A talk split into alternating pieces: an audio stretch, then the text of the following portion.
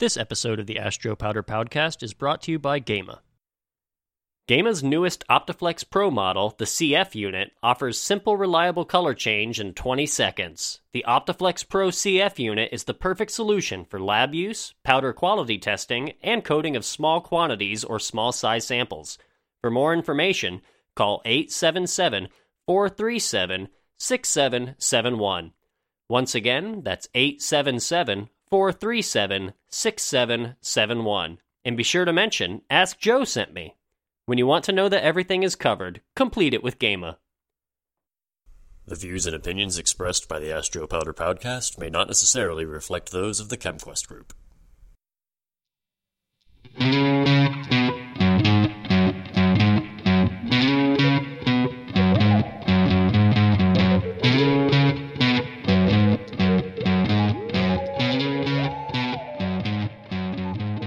Hello, all you powder coating fans, and welcome to episode 34 of the Ask Joe Powder podcast.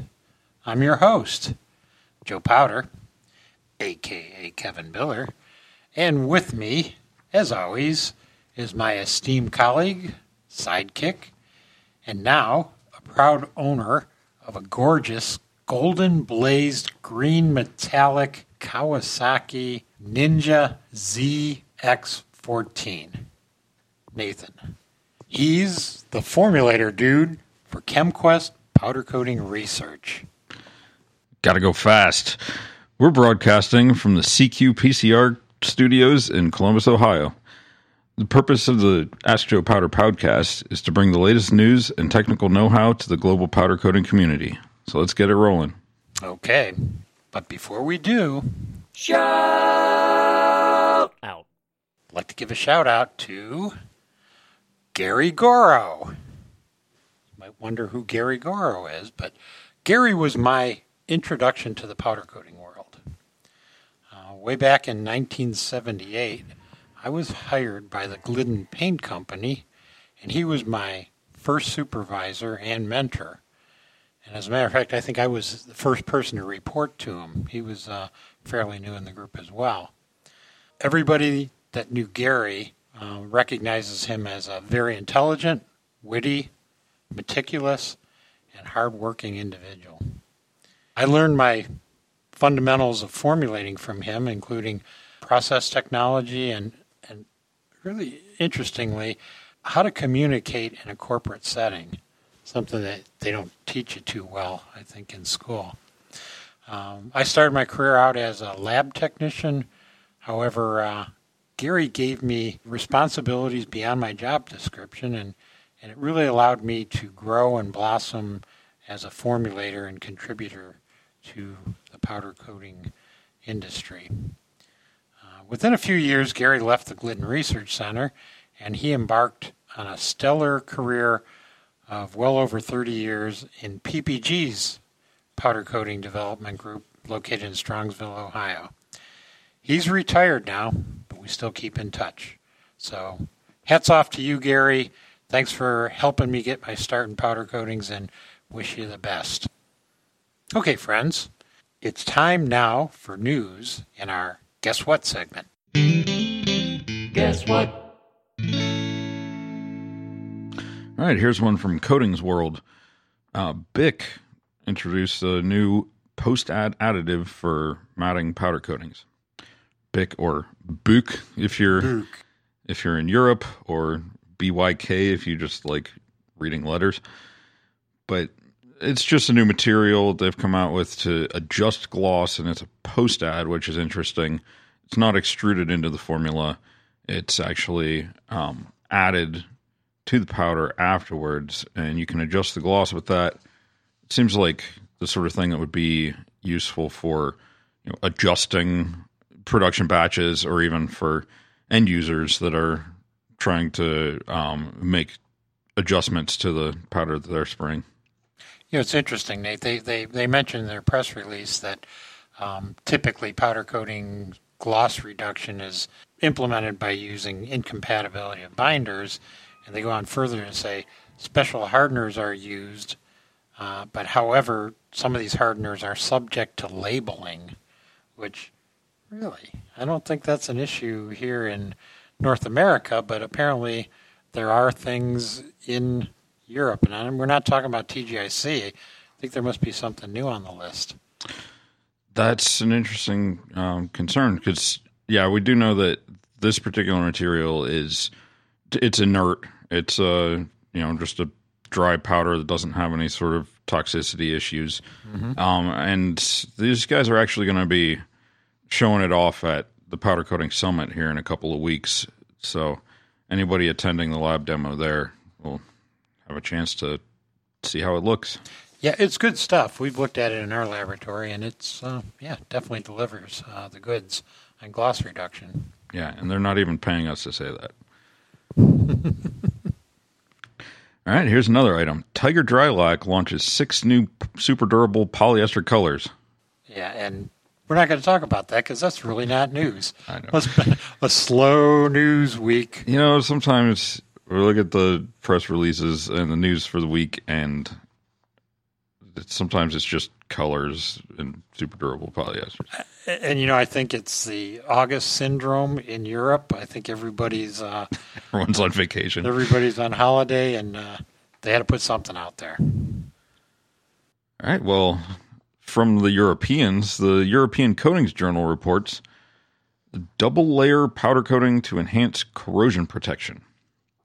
This is a study that was published in Progress in Organic Coatings, volume 158 for September 2021.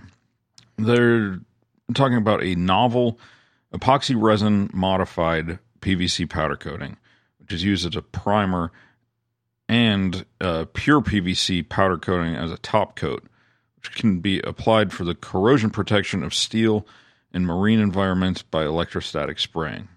So, I guess what they're talking about here is a thermoplastic system. It's a two coat you know epoxy on the bottom, PVC on the top, or it's really one. It's a combination of epoxy and PVC. But talk about a corrosion protection in a marine environment. That's kind of the real extreme end of the spectrum when we talk about corrosion protection. Yeah, and it, you know if you look at this, Nate, this work was done in Qingdao, China, um, and it, it was a collaboration between their College of Chemical Engineering and also uh, looks like a government laboratory of marine environmental corrosion and biofouling, um, part of their Institute of Oceanology.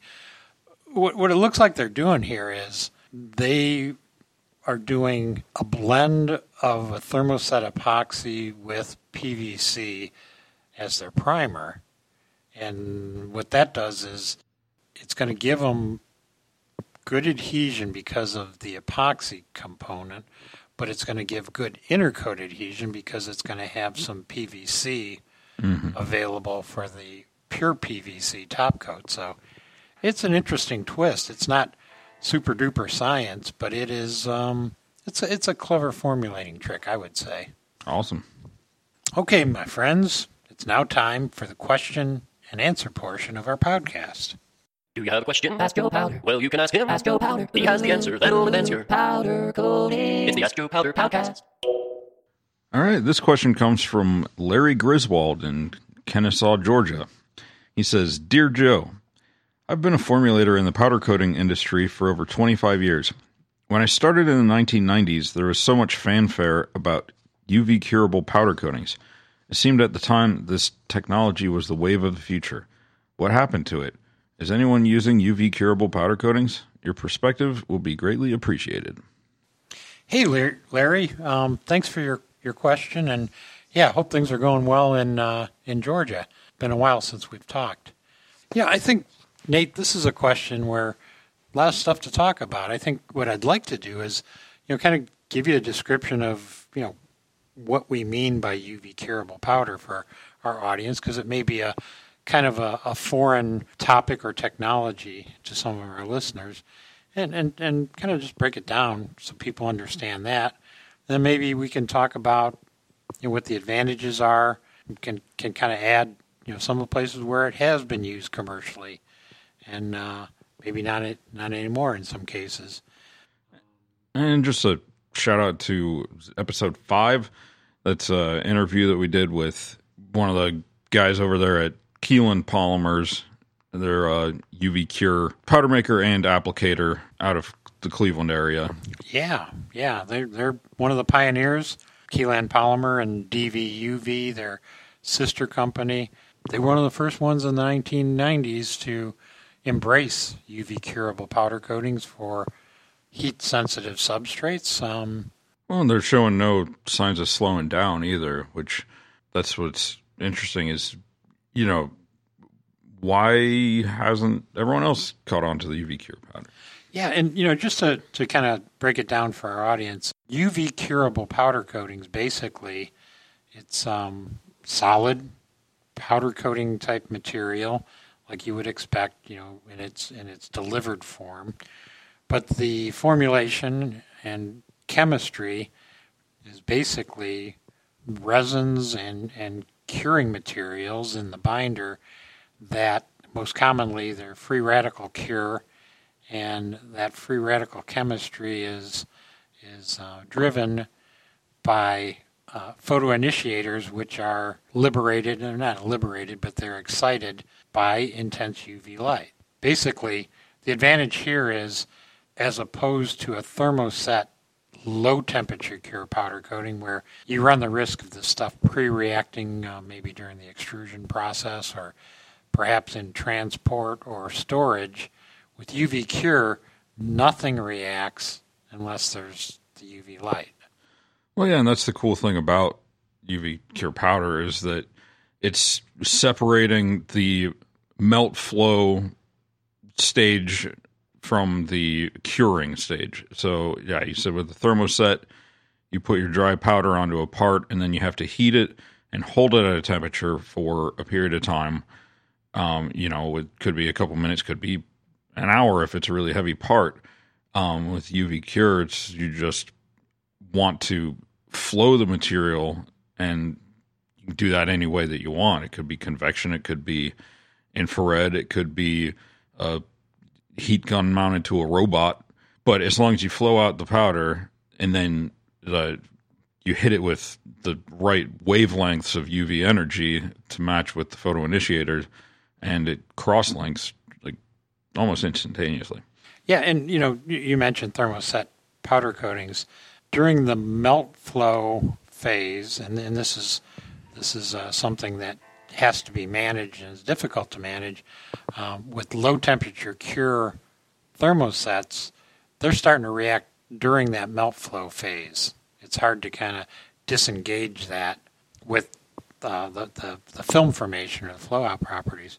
With UV cure, you know, you, you can flow it and and like you said, no reaction, no viscosity buildup or anything like that. So um, yeah, it gives you the opportunity to process the coating, you know, and, and obviously uh, the substrate or the parts at extremely low temperatures. And I don't know, you, have done a lot of formulating in this this field, Nate. Um, kind of temperature range would you say is, you know, kind of common for a UV curable powder? Well, and it, again, it depends on what sort of what type of heating you're using. If it's um, infrared, it could be very high temperature, but you're only touching the outside of the part, especially on flat parts. You might heat up the coating, but the, the part underneath is going to be untouched by it. So we're talking about the powder melts, you know, around 100 C, maybe even lower, which in a I mean therm, thermoset system is you know typically a low cure thermoset. It's going to be at least 125, 130. Yeah, yeah. So you know the advantage of UV curable powder, and this kind of gets us into you know where and why there would be applications that would be conducive to consider this type of technology. Low temperature heat set. Well, I'd say heat sensitive substrates and, and qualify that with plastics, for instance, you've got uh, uh, what's you know when does what temperature does the plastic distort or deform, and that's measured in the laboratory as a heat deflection temperature (HDT), and it depends on the the polymer, depends on the molecular weight of the polymer, but this by using or contemplating using UV curable powders Um, you can look at substrates that you know have heat stability, you know, as low as 110 or 120 C. So certainly opens up the world.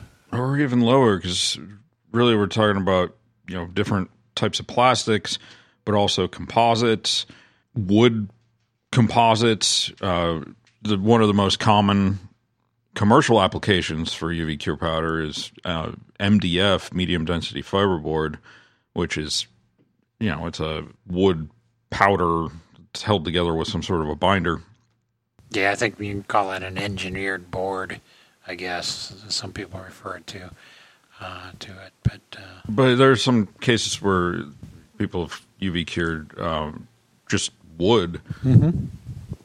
You think yeah, about natural wood. natural wood, 100 C's when the water starts coming out, and that's when you start to have problems. Yeah, yeah, and then you know, we're talking about the plastics. We've done a, a fair amount of work in our laboratory with injection molded plastics, which you know, think of some of them that are pretty common, like uh, uh, polycarbonate, alloys of polycarbonate, and ABS. Uh, we've actually looked at some of the polyolefins, which make things a little tough with you know adhesion sometimes. Nothing sticks to them. Yeah, but um, yeah. Now the other thing I mentioned about UV cure powder, and this is true of any powder that you want to apply to a non-conductive substrate, like you know plastics, for instance.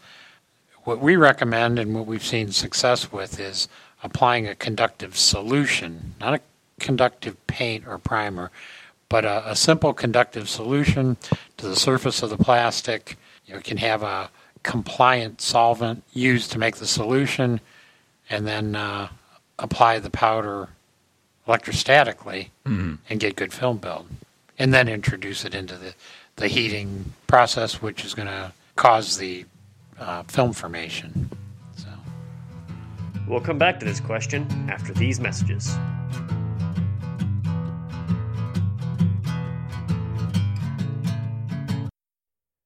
Gema powder coating systems offer you greater efficiencies while producing high quality results. We provide the very best in powder delivery, application technology, and connectivity for smarter factory automation. With Gema, you get maximum performance and repeatability whether you are on the shop floor or away from it. For a demonstration, call 877 437 6771. Once again, that's 877 437 6771.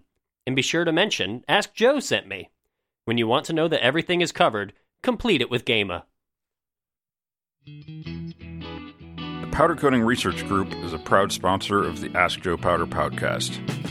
PCR is the only independent laboratory dedicated to powder coating technology. We do everything from raw material evaluation, formulating the next generation of coatings, new product development, testing, troubleshooting, training, and consulting.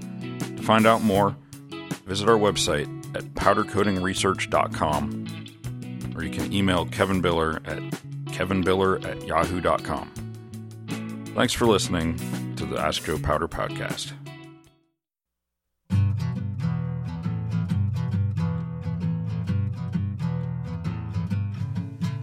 Okay, fans, we're back. And you know, if we want to talk about um, what types of chemistries are available, and you know, as formulators, there are a few chemistries out there. It's not anywhere near as extensive as what is available for thermosetting, but that may change with time. But methacrylated polyesters are, are available of different kinds of viscosities and melt points that we can use. There's also some uh, methacrylated epoxies um, for maybe more indoor applications. Right. There's, you know, generically speaking, there are polyesters, there are epoxies, there's um, some more urethane type Urethane oligomers. oligomeric materials.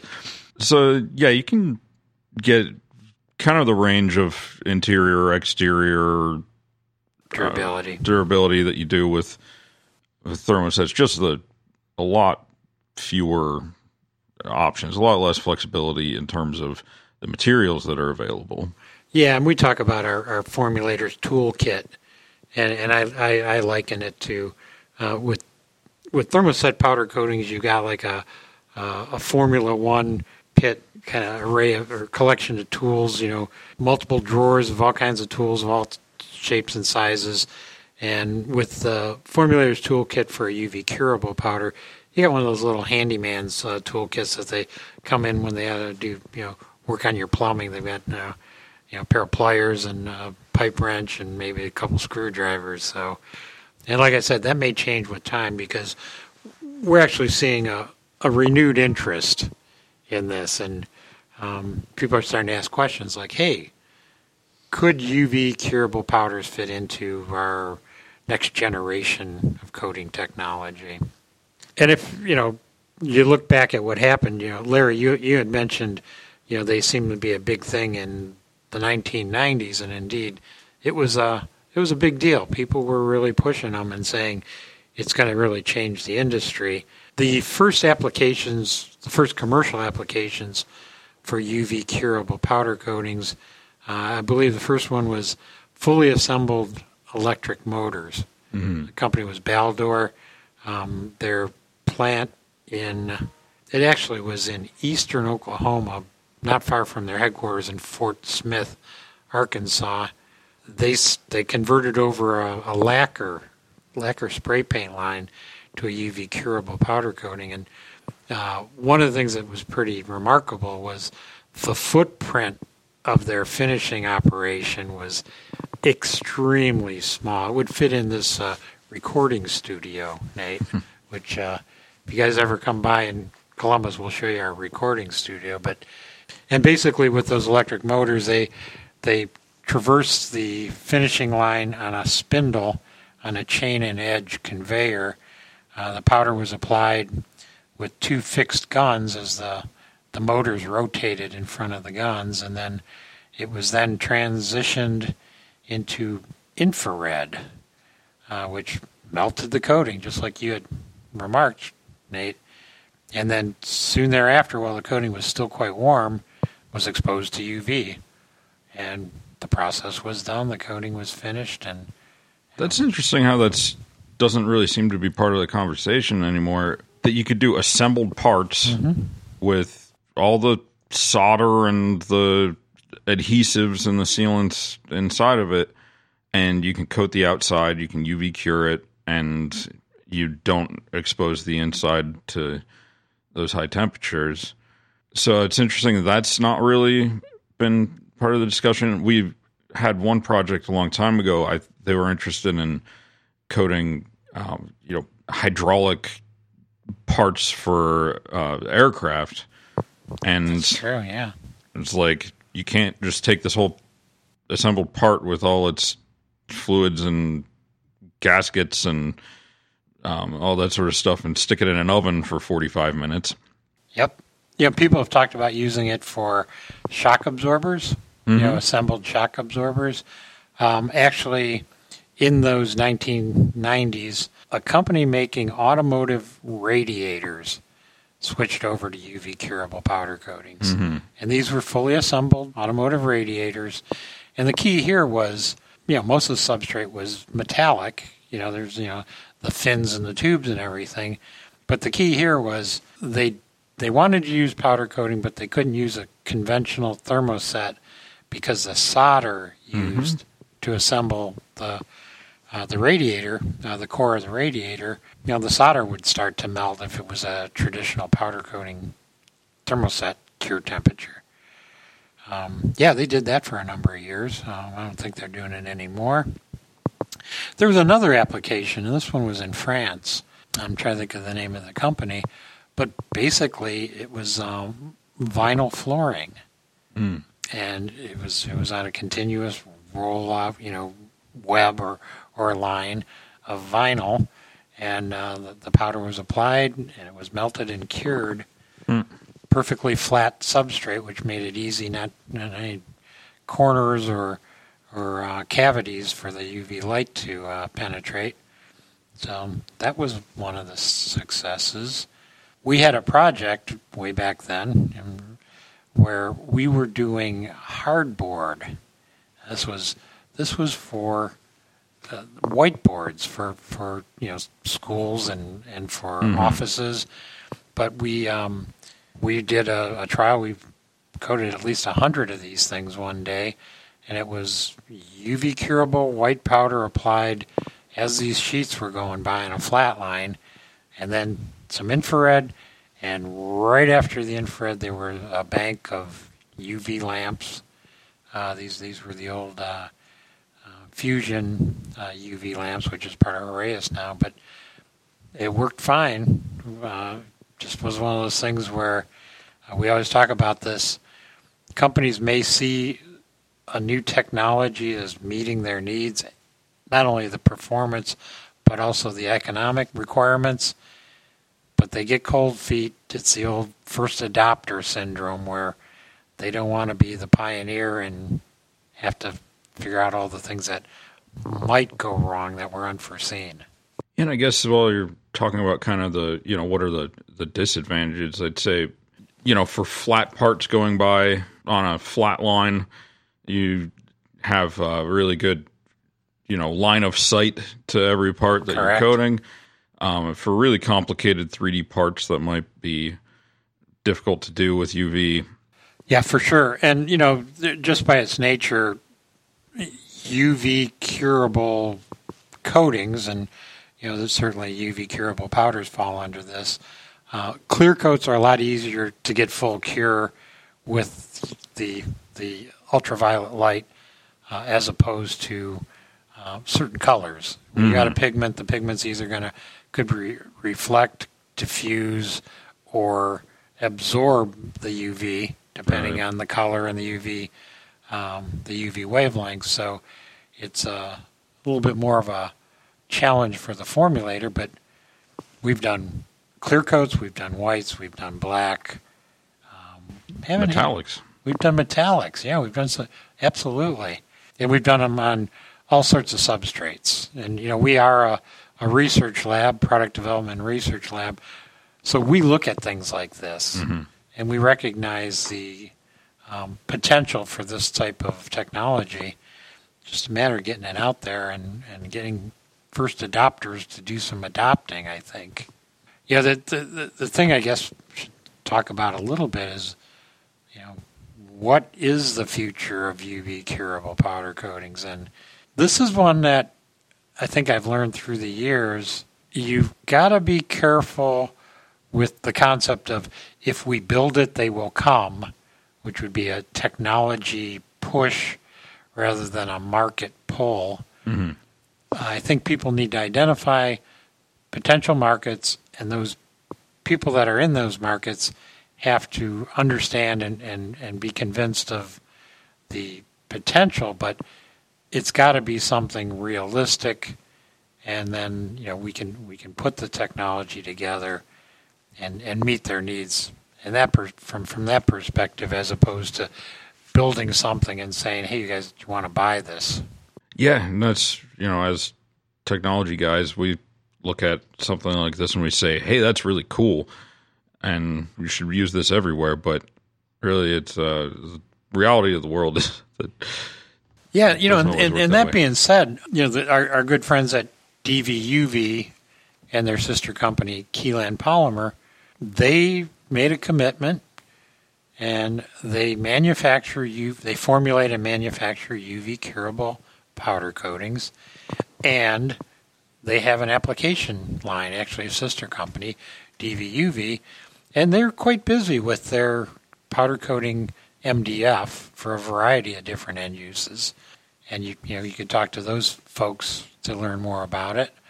But they've proven that it's commercially viable and economic and and it, it does answer some needs for those specific end uses. Um, I think people should take a uh, take a new look at UV curable powder coatings and see if they fit into their future. Okay, everyone.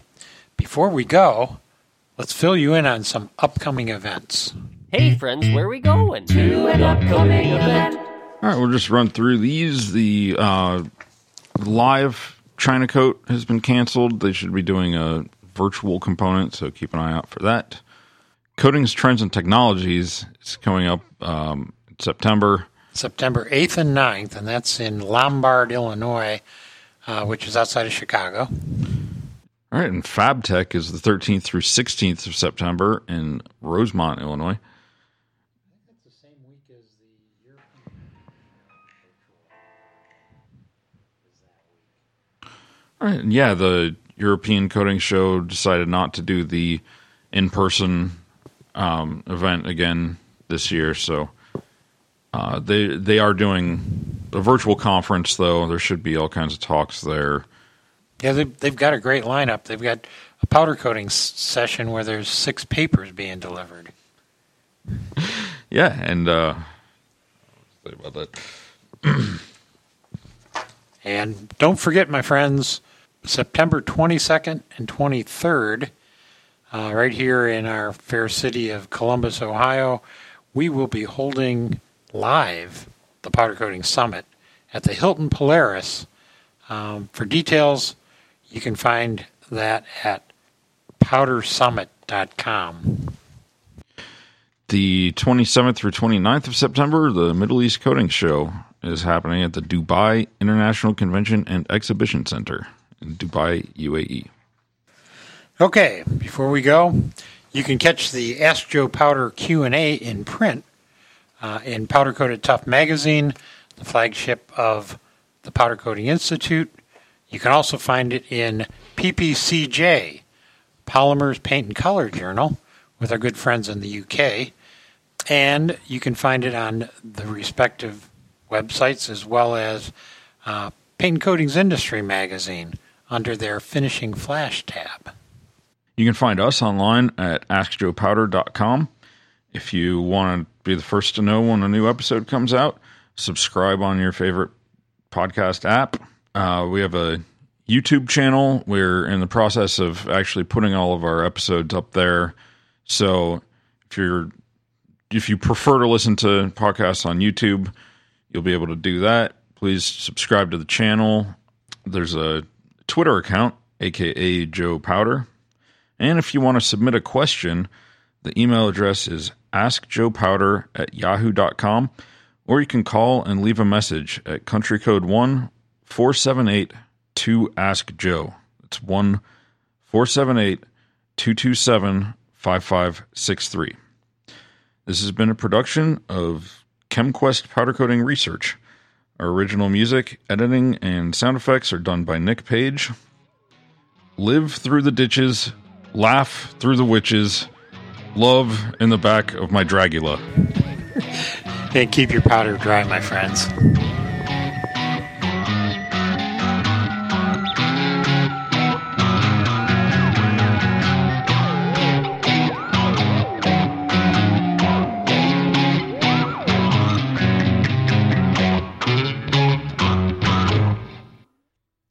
Thank you for listening to the Ask Joe Powder Podcast. This episode was brought to you by Gema.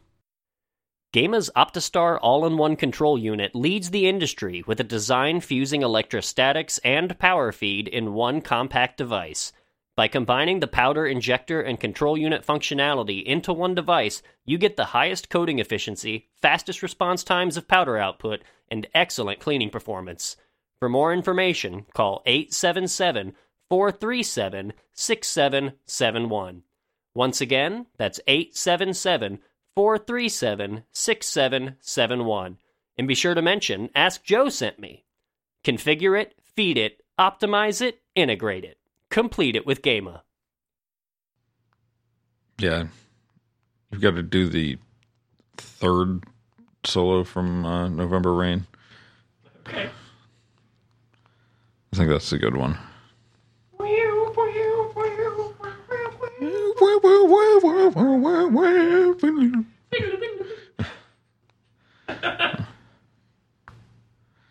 You guys are dating yourselves.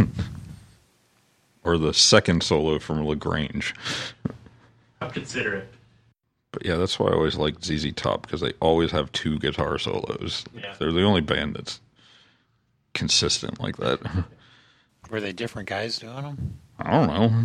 I don't know anything about that band except there was a bearded cool guy, beards, and and the guy whose name was Frank Beard didn't have a beard. All right, we're wasting up valuable tape.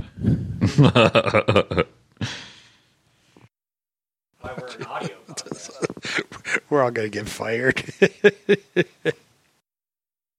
Book.